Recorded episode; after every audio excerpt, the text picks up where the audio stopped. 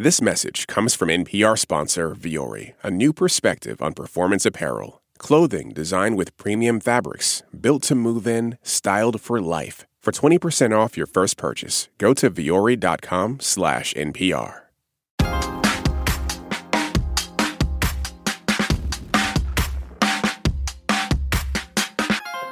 To err is human, to forgive, divine. That quote is from a poem published by Enlightenment era writer Alexander Pope in 1711.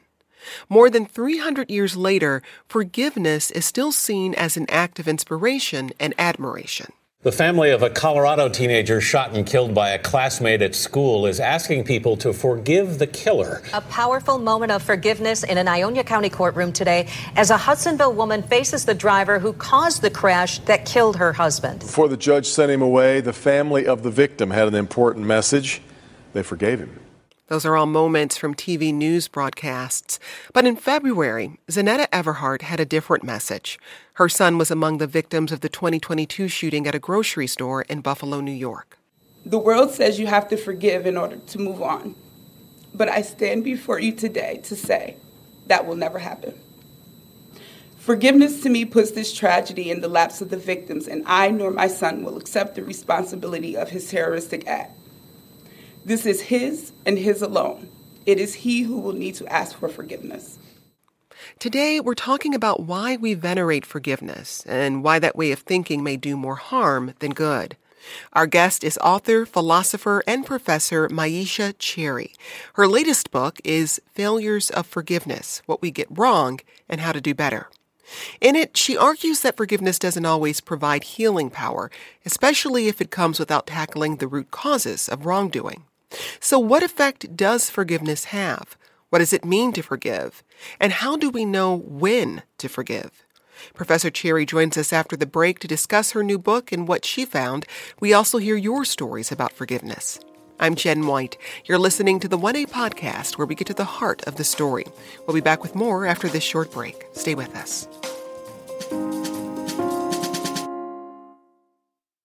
This message comes from NPR sponsor Mint Mobile. From the gas pump to the grocery store, inflation is everywhere. So Mint Mobile is offering premium wireless starting at just $15 a month. To get your new phone plan for just $15, go to mintmobile.com/switch.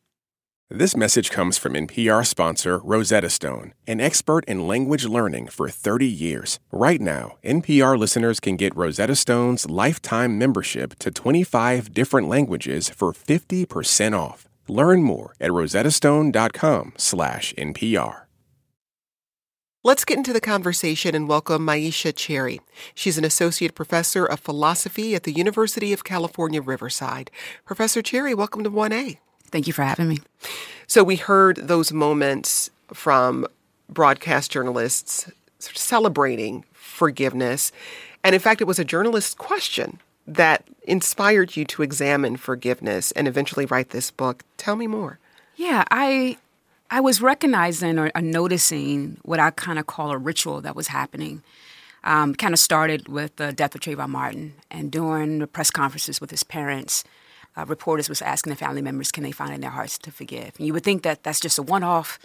Uh, reporter feels inspired to write a good story, but then after Trayvon Martin, there was other deaths uh, due to state violence, and another press conference, and another reporter asking, can you find it in your heart to forgive this individual? And there was something about that that question that kind of bothered me, and I was trying to figure out why was I bothered by what seems like a relevant question, a powerful, a powerful act and so, as any philosopher would do, we dig deep, begin to ask ask fundamental questions, and then you kind of fast forward to 2016, uh, the Dylann Roof tragedy, and you have individuals in court not being asked if they will forgive, but proclaiming and announcing uh, their forgiveness, and you have reporters just inspired by the story, running stories about it. And there was something about those stories and those headlines where it seemed like forgiveness was being praised in ways that was obscuring the wrongdoing that was happening. And so I really wanted to think about what was it about forgiveness that we found so relevant and so powerful what were some of the mistakes that we were making when we was presenting it immediately after a particular wrongdoing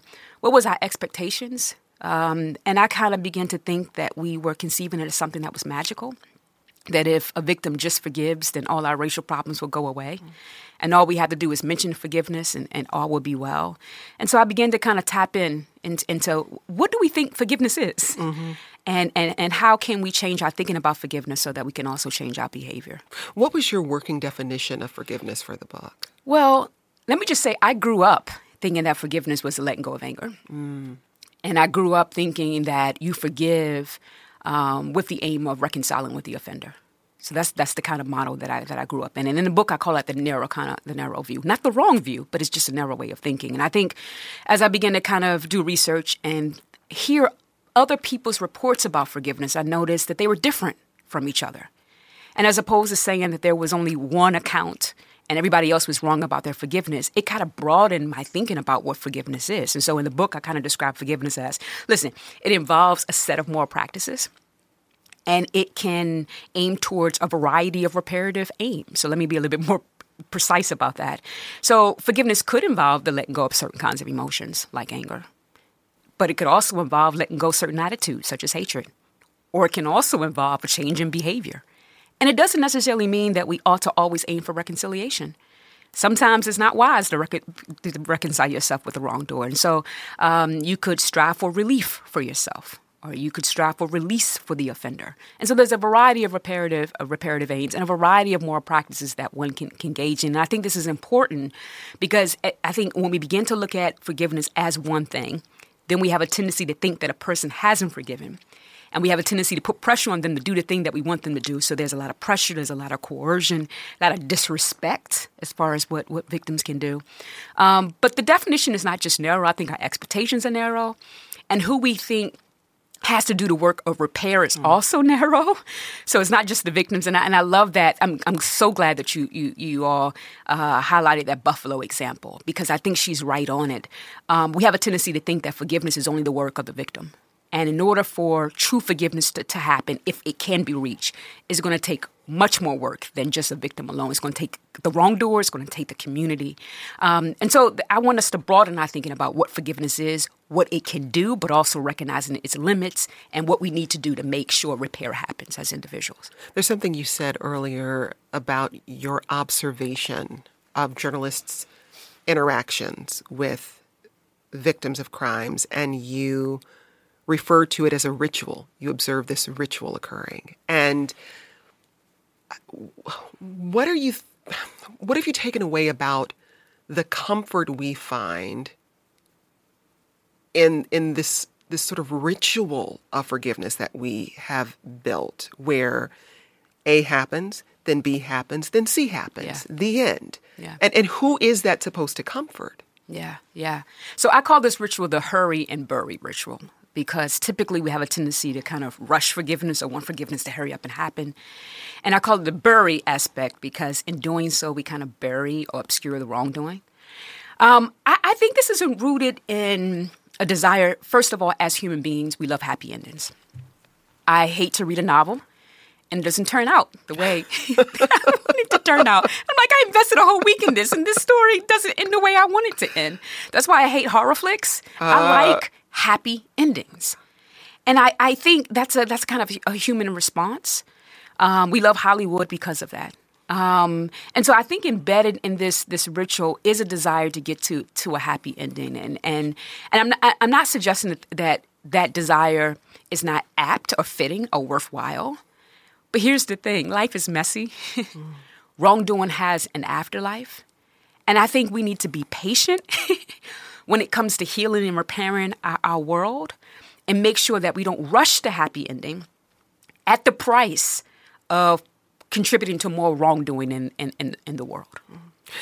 At the same time, when I think about the ways in which I've been taught about forgiveness, um, two things stand out to me. One, and, and you mentioned this, this, earlier, is is that forgiveness is supposed to act as a relief from anger. Mm-hmm um, which has not been my experience. Likewise. but I was told it was supposed to be.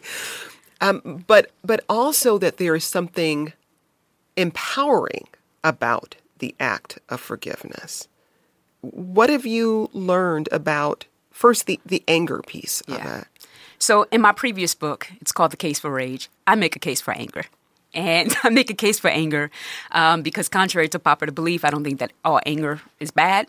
Um, that it that it has a role to play in our in our moral in our moral lives. It can be productive. It can be motivational, um, but it also can take a stand against injustice and, and, and wrongdoing. And so, um, I don't have a problem with with, with, with anger per se. Um, but I think I think that definition or thinking that forgiveness is a letting go of anger kind of comes from a fear of of anger and we can go in so many directions because i think that fear of anger in some ways is sincere but a lot of it is very racialized. It's also very very very very gendered. Um, but we think that particularly emotions that don't necessarily feel good such as anger we think that the best thing that we ought to do as human beings is try to get rid of that thing that don't feel good. Um, but i think discomfort is good for us. You know i, I exercise and uh, I know I have a, I had a good workout when I when when, when I'm sore, right. because the muscles are rebuilding, and and so there, there's a there's a process of growth that happens through through the pain. But human beings, we don't we don't like pain, we don't like discomfort, and so is this resistance to anger for those for those for those particular for those particular reasons. And so I realize even in my personal life, I mean, in, in the book, as much as philosophers we don't like talking about our personal lives, mm-hmm. we like to talk about theory and principles. In my own life, I get kind of personal about my own experience with forgiveness. And and just to get a little personal here, um, and this is connected to the anger point that I want to make. I thought that I had forgiven my stepfather years ago. And my sister brings him up after about 10 years. And immediately when she brings him up, like all this anger began to arise in, in, in my body. Like I feel it in my body. And I had a moment where I'm like, mm, I thought we let this go. And I thought about it for a moment and I began to kind of think about all the things I've been thinking about from an intellectual perspective. Yeah. And I was like, no, I, I, have forgiven. My anger, my, my forgiveness just doesn't look like my sister. So for my sister, she has let go of anger. And maybe she doesn't experience it anymore. My forgiveness just looked different. Um, and so I want to I want to suggest that anger can be compatible with forgiveness. And I know that I have forgiven my stepfather because the more practice of anger is not my practice. what mm-hmm. I have done is let go of the hatred that I have towards him and I had immediately reorientated my behavior towards him. So I didn't strive that he would, you know, end up dead somewhere or anything like that. Um, I still extended goodwill towards him, um, but I did it not for reconciliation, but I did it for for repair and for the memory of my mother. Long story. Read the book if you want to get more more more details yeah. on that. But even from my own experience, I realized I can forgive and still hold on hold on to anger, and depending on the gravity of the situation depending on the wrongdoing, you may need that anger to remain at, out of respect for the atrocity and the gravity of wrongdoing, and also perhaps out of respect for the wrongdoer. Right? There's something about anger that just constantly reminds, particularly if we committed wrong, is that, hey, what I did was no light thing what I did, the harm of it is not going to disappear. Um, and so I shouldn't think that uh, the anger is going to disappear. And so it's, it's, it's, just out of respect for the wrongdoer, out of respect for the wrongdoing, out of respect for the victim, that perhaps sometimes the anger remains or it may come, but that doesn't necessarily mean it's a bad thing. That's a good thing. We need to sit with that discomforting thing called anger. We're discussing forgiveness, and we'll be back with more after this short break. Stay with us. This message comes from Capital One, presenting sponsor of the 2024 Tiny Desk Contest. Earlier this year, unsigned musicians from around the country submitted their original songs for the 10th annual Tiny Desk Contest. The panel of judges are hard at work picking standout entries, and you can follow along and choose your favorite videos as well. The winner gets to play their very own Tiny Desk concert, then headline a tour with NPR Music this summer. Want to come along for the ride? Visit tinydeskcontest.npr.org to learn more. Then check out the Venture X card from presenting sponsor Capital One. Earn unlimited 2x miles on everything you buy and turn everyday purchases into extraordinary trips. What's in your wallet? Terms apply. See CapitalOne.com for details. This message comes from NPR sponsor Progressive and its Name Your Price tool. Say how much you want to pay for car insurance, and they'll show coverage options within your budget. Visit progressive.com. Progressive Casualty Insurance Company and Affiliates. Price and coverage match limited by state law. Let's get back to our discussion about forgiveness with this message we got from Marcia in North Carolina. In the Jewish faith, we can only ask forgiveness if we directly go to the person or persons we may have harmed. We must ask for forgiveness and look at changing our behavior for the beginning of the Jewish New Year. only then can we go to God and ask for forgiveness. So the responsibility is clearly on us and making a change the Jewish New Year, Rosh Hashanah, began on Friday, September 15th, and during the next 10 days ahead of Yom Kippur, Jews seek forgiveness for wrongs they've committed against God and others. And for its part, the Bible is full of messages on forgiveness. Uh, Colossians 3.13, forgive as the Lord forgave you. Matthew 6.14, if you do not forgive others their sins, your Father will not forgive your sins. Professor Cherry, how does religion, even if you're not particularly religious, shape our understanding of forgiveness. Well, let me just say this. So, so the book is not written from a, a Christian perspective. It's, it's, it's written from a, a, philosophical perspective. And so it has a variety of, of inspirations and resources to, to, to rely on. I will say this. There's no doubt that I think the Christian view about forgiveness has influenced a lot of us. Um, it's also interesting that the Bible doesn't really tell us what forgiveness involves, it just tells us that we ought to do it. Now, because I'm a philosopher, I can't really say, hey, people ought to forgive because God said so, because I'm speaking to people regardless of their, their religious religious beliefs. And so I, I wanted to kind of think about things outside of that kind of dogmatic uh, uh domain. But there's no doubt that I think Christianity has had a tremendous impact on how people kind of interpret and, and, think forgiveness ought to go. I kind of suggest that it gives us kind of what I call kind of a hegemonic thinking about about forgiveness. So much so that even if you're if you're not a Christian or you're no longer a Christian, that Christian idea has has influenced you. So as a result of that, people think, hey, we ought to always forgive or we ought to always always do it. And I have a problem with the always language, mm. right? That is contextual that it may be a, situation where you decide to forgive um, because the uh, wrongdoer has offered an apology. And then there's another person who says, "Hey, their apology is insufficient. I just, I just don't want, I don't want to do it." And I want to say that's that's okay. I want to make room for both, both of those, both of those things. But there's no doubt that the Christian tradition has created kind of a hegemonic thinking about forgiveness. And in some ways, I, I want to say, well, I got something to say about that. yeah. More, more particularly about how we how we interpret that in, in, in the world. And I want to kind of push back against our interpretations of that and get us to kind of open our minds a little bit more and, and think about it more in a broader a broader context and less dogmatically. I, I was raised in that tradition and, and was told often you have to practice forgiveness. And as a young person, I interpreted that as I forgive you and I forgive you and I forgive you. Yeah. I'm practicing forgiveness now that I'm a woman of a certain age, I've come to a different a different um, understanding of what practicing forgiveness means for me. And it's it, it works similarly to the way I think about grief, which is that it's not linear. Mm-hmm, mm-hmm. And in the same way as you were talking about thinking about your stepfather and that anger comes up. Yeah. Forgiveness is easy on some days yeah. around a certain wrong. And then a week from that day, mm-hmm.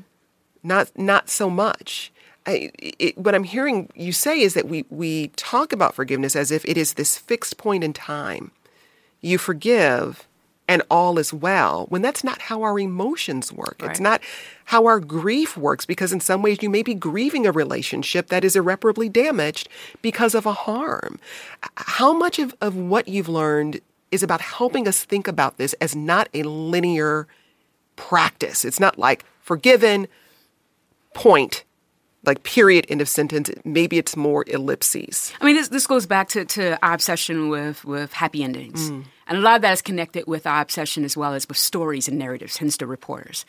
And we have a kind of thinking if you read novels there's a, there's a, there's a structure right?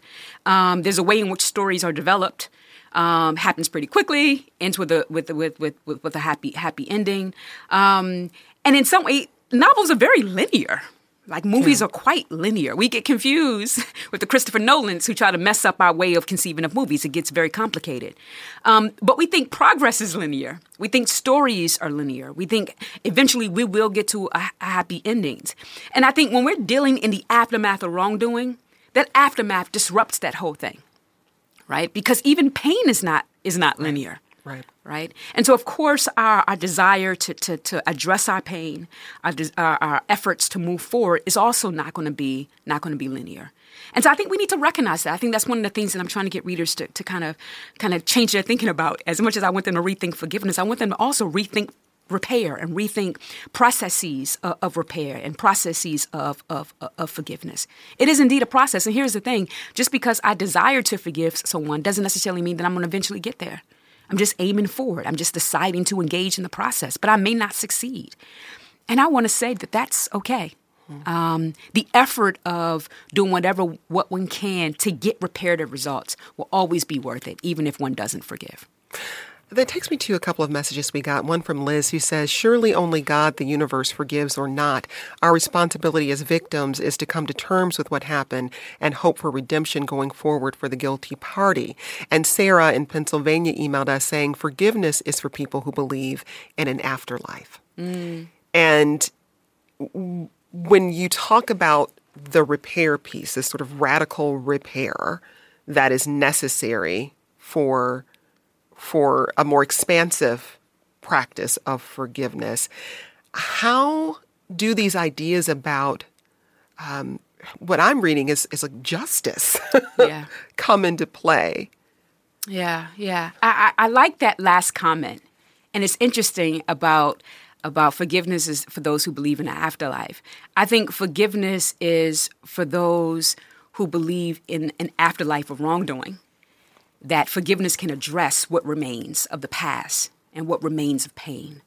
But also withholding forgiveness also believes in the afterlife, that I may have to keep my forgiveness to myself um, so that the wrongdoer can change and we can move, we can move forward. But let me just say something about, about, about radical repair. So for me, I think a lot of people think we're talking about processes. We're talking about getting to the happy endings. We're talking about linear kind of thinking. And we have a tendency to think that in order for us to get there, it only takes the victim forgiving, and somehow magically forgiveness is going to do it. And and that kind of thinking, we kind of have this notion of what I call kind of thrifty repair. So thrifty repair is when you, you got to get something done on your car.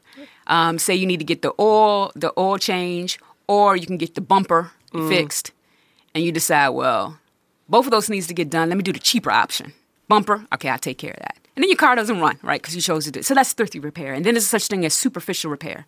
Superficial repair where I'm gonna fix the bumper so I can look good, although the engine's gonna break down. And I think a lot of us conceived of repair going forward in those particular ways. We're gonna do the cheap thing so it can happen real quickly, are we going to do the superficial thing? We want the relationship or the nation to look good from the outside, but we don't really want to do the hard work of, of getting at the root of the problem. And I think radical repair, which I'm trying to get people to kind of aim for, even without forgiveness, with or without forgiveness, radical repair is, it requires collaborative work. So it's not just the victim right? In order for repair to truly happen with or without the victim's forgiveness, we need the wrongdoer to strive to do better in our community. We need community members, individuals, families, friends to validate the victim, uh, to not coerce the victim, to not put pressure on the victim, to make sure that there is justice that is done in the world, right? Because the Truth and Reconciliation Committee, I miss, a lot of people talk about, hey, they were able to create a new democratic South Africa because people forgave. No, it's because they also had an amnesty hearing it's also because they had a reparations committee, that they were striving for justice, they were striving for truth, and that kind of influence and contribute to victims' forgiving. So I think I think justice has a role to play, um, but that also requires creativity, collaborative work, and us getting to the root of, of the problem. We're going to head to a quick break here. We'll be back with more from you and our guest in just a moment. Stay with us. This message comes from NPR sponsor Teladoc Health. There are lots of reasons for wanting to be healthy family, work, living a fuller life. Teladoc Health understands. Whether you have diabetes, high blood pressure, or just need to manage your weight, Teladoc Health can help. Visit teladochealth.com slash what's your why for more information. That's T-E-L-A-D-O-C health slash what's your why. This message comes from NPR sponsor Charles Schwab with their original podcast, Choiceology. Choiceology is a show about the psychology and economics behind people's decisions. Download the latest episode and subscribe at schwab.com slash podcast. This message comes from NPR sponsor Bluehost. Try Bluehost Cloud, the hosting plan made for WordPress creators by WordPress experts. With 100% uptime, fast load times, and 24 7 support, your sites can handle high traffic spikes. Visit Bluehost.com. We're talking to philosopher and professor Myisha Cherry about her new book, Failures of Forgiveness What We Get Wrong and How to Do Better. Let's go to this message we got from Jeanette, who emails us this quote they find helpful. I will remember and recover, not forgive and forget. And Andrew emailed, I have offered forgiveness to my sister who struggles with addiction and mental illness. I'm continually physically and emotionally abused by her. I've needed to create boundaries to protect my family from her destructive behavior. My forgiveness has opened me to endless hurt. I question my forgiveness that brought her back into my life daily. One of the things I'm really curious about is what you've observed about who is expected to forgive, who carries that responsibility in our society. So we can think about the cases that we've talked about earlier, right? These are these are cases of of white violence. Uh, these are cases that are very much racialized, and so the victims in, in the cases that I mentioned were black. But also, one of the things that you'll recognize that a lot of them were the representative of the family members were indeed women. Mm-hmm. So it's not surprising that these black women was asked this question. I think we have an expectation uh, that minor- mi- minorities forgive wrongdoing. Um, and I think a lot of that is is, is just pointing to uh, overburdening of, of, of, of minorities, um, putting the pressure on them to do all the work. Um, that all of us should have a have a helping hand in, and even when you know go beyond the, the racialized cases, we think about cases of like gender cases in which a woman ought to always stand by her man no matter no matter what he what he does right? That's a very gendered notion of, of, of forgiveness. And the flip side of it is that a, a, man ought to like leave his wife if, if if she was to do the same thing if he's a person of dignity and respect and if he's masculine. So i think i think our expectations about who who can who should forgive is very racialized and it's also also very very gendered and I, I, think I think it was what's important to know. He's talking. We are talking about, or what I'm trying to get readers to think about is how to do better. Mm. Is to change our expectations in that in that particular regard. I think if if forgiveness is a moral practice, that means that anyone who is moral should consider it, um, and it shouldn't be gendered or, or racialized in, in, in, that in that sense. We got this email from Marisol who says the idea that the victim needs to forgive when the perpetrator is not seeking it puts the burden on the wrong person. Releasing anger is all well and good, but I think forgiveness is something else. Twice in my life, after many years, I've had to, people go through great trouble to find me to apologize for something harmful they did. It was easy to forgive them, though what they did was pretty terrible, but they genuinely regretted what they had done. When people seek true forgiveness, it's about being accountable. How does accountability show up in this conversation? Yeah, and, and a lot of accountability is often found in, in what we're called apologies. And I think I think apologies are good to make. it's hard to offer up apology. Um, so I respect people when they recognize that they've done wrong to apologize. And apologies incorporate acknowledging the gravity of the situation. It involves recognizing that you messed up and it also involves kind of a striving to want to do to want to do better. I want to be very careful with thinking that apologies are the same thing as asking for forgiveness. I honestly think that when you come to an apology, don't ask for forgiveness. Hmm. If the victim wants to forgive, then that's up to them.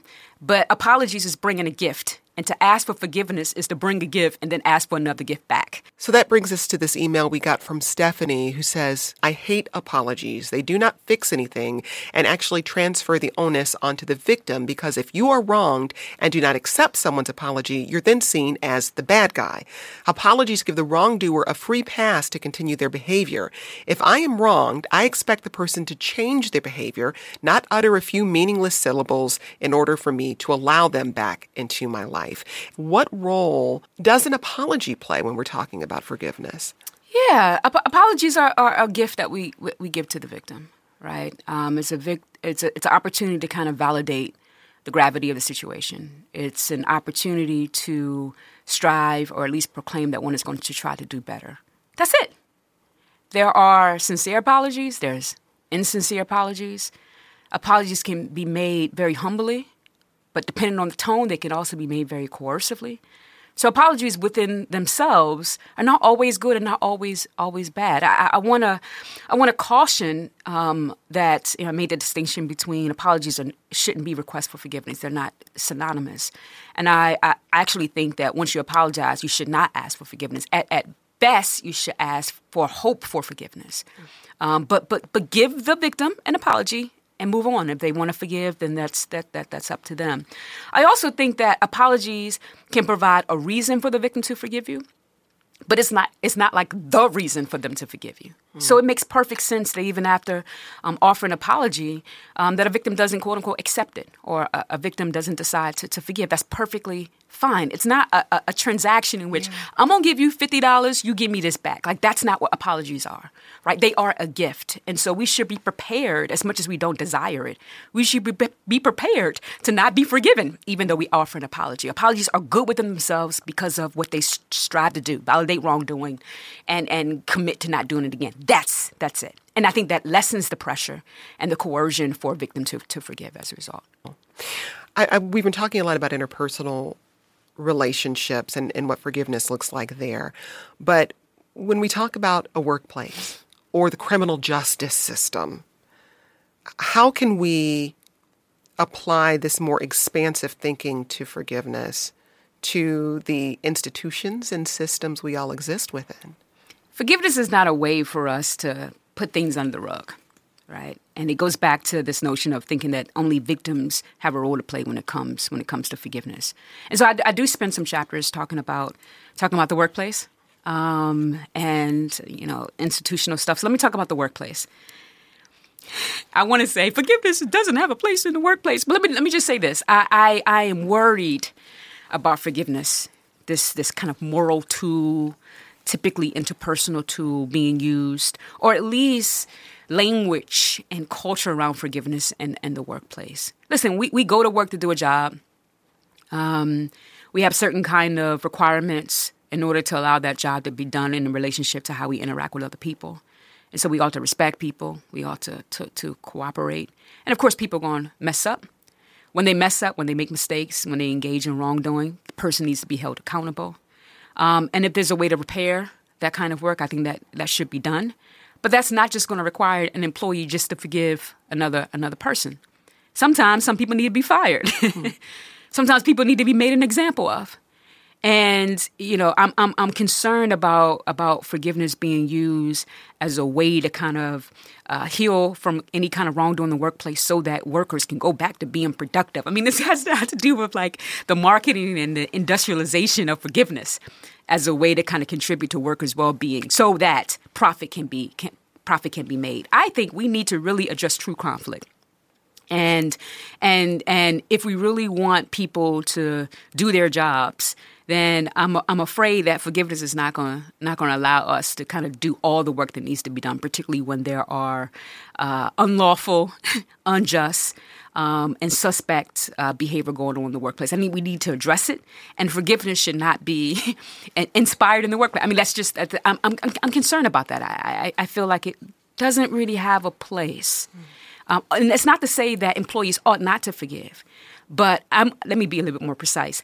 I'm worried that I don't want a boss to tell an employee to forgive. I mean, to forgive. That is a lawsuit waiting to happen.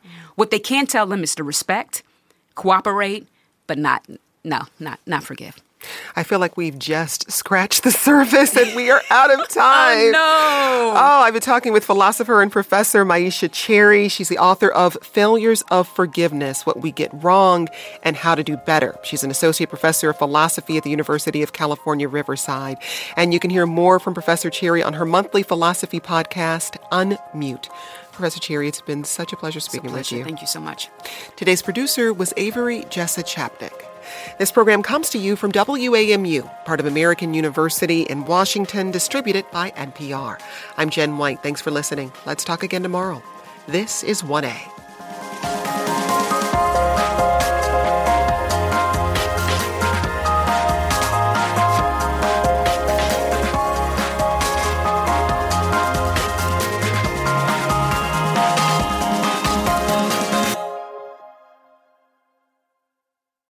This message comes from NPR sponsor, the NPR Wine Club. Get the world of wine delivered to your door. When you join the NPR Wine Club, you'll receive the stories behind every bottle and favorite NPR shows and personalities arriving in liquid form, like Weekend Edition Cabernet and Wait Wait Don't Tell Me Zinfandel. The NPR Wine Club is a delicious way to support NPR's programming. If you're 21 or older, uncork a special offer at nprwineclub.org/podcast.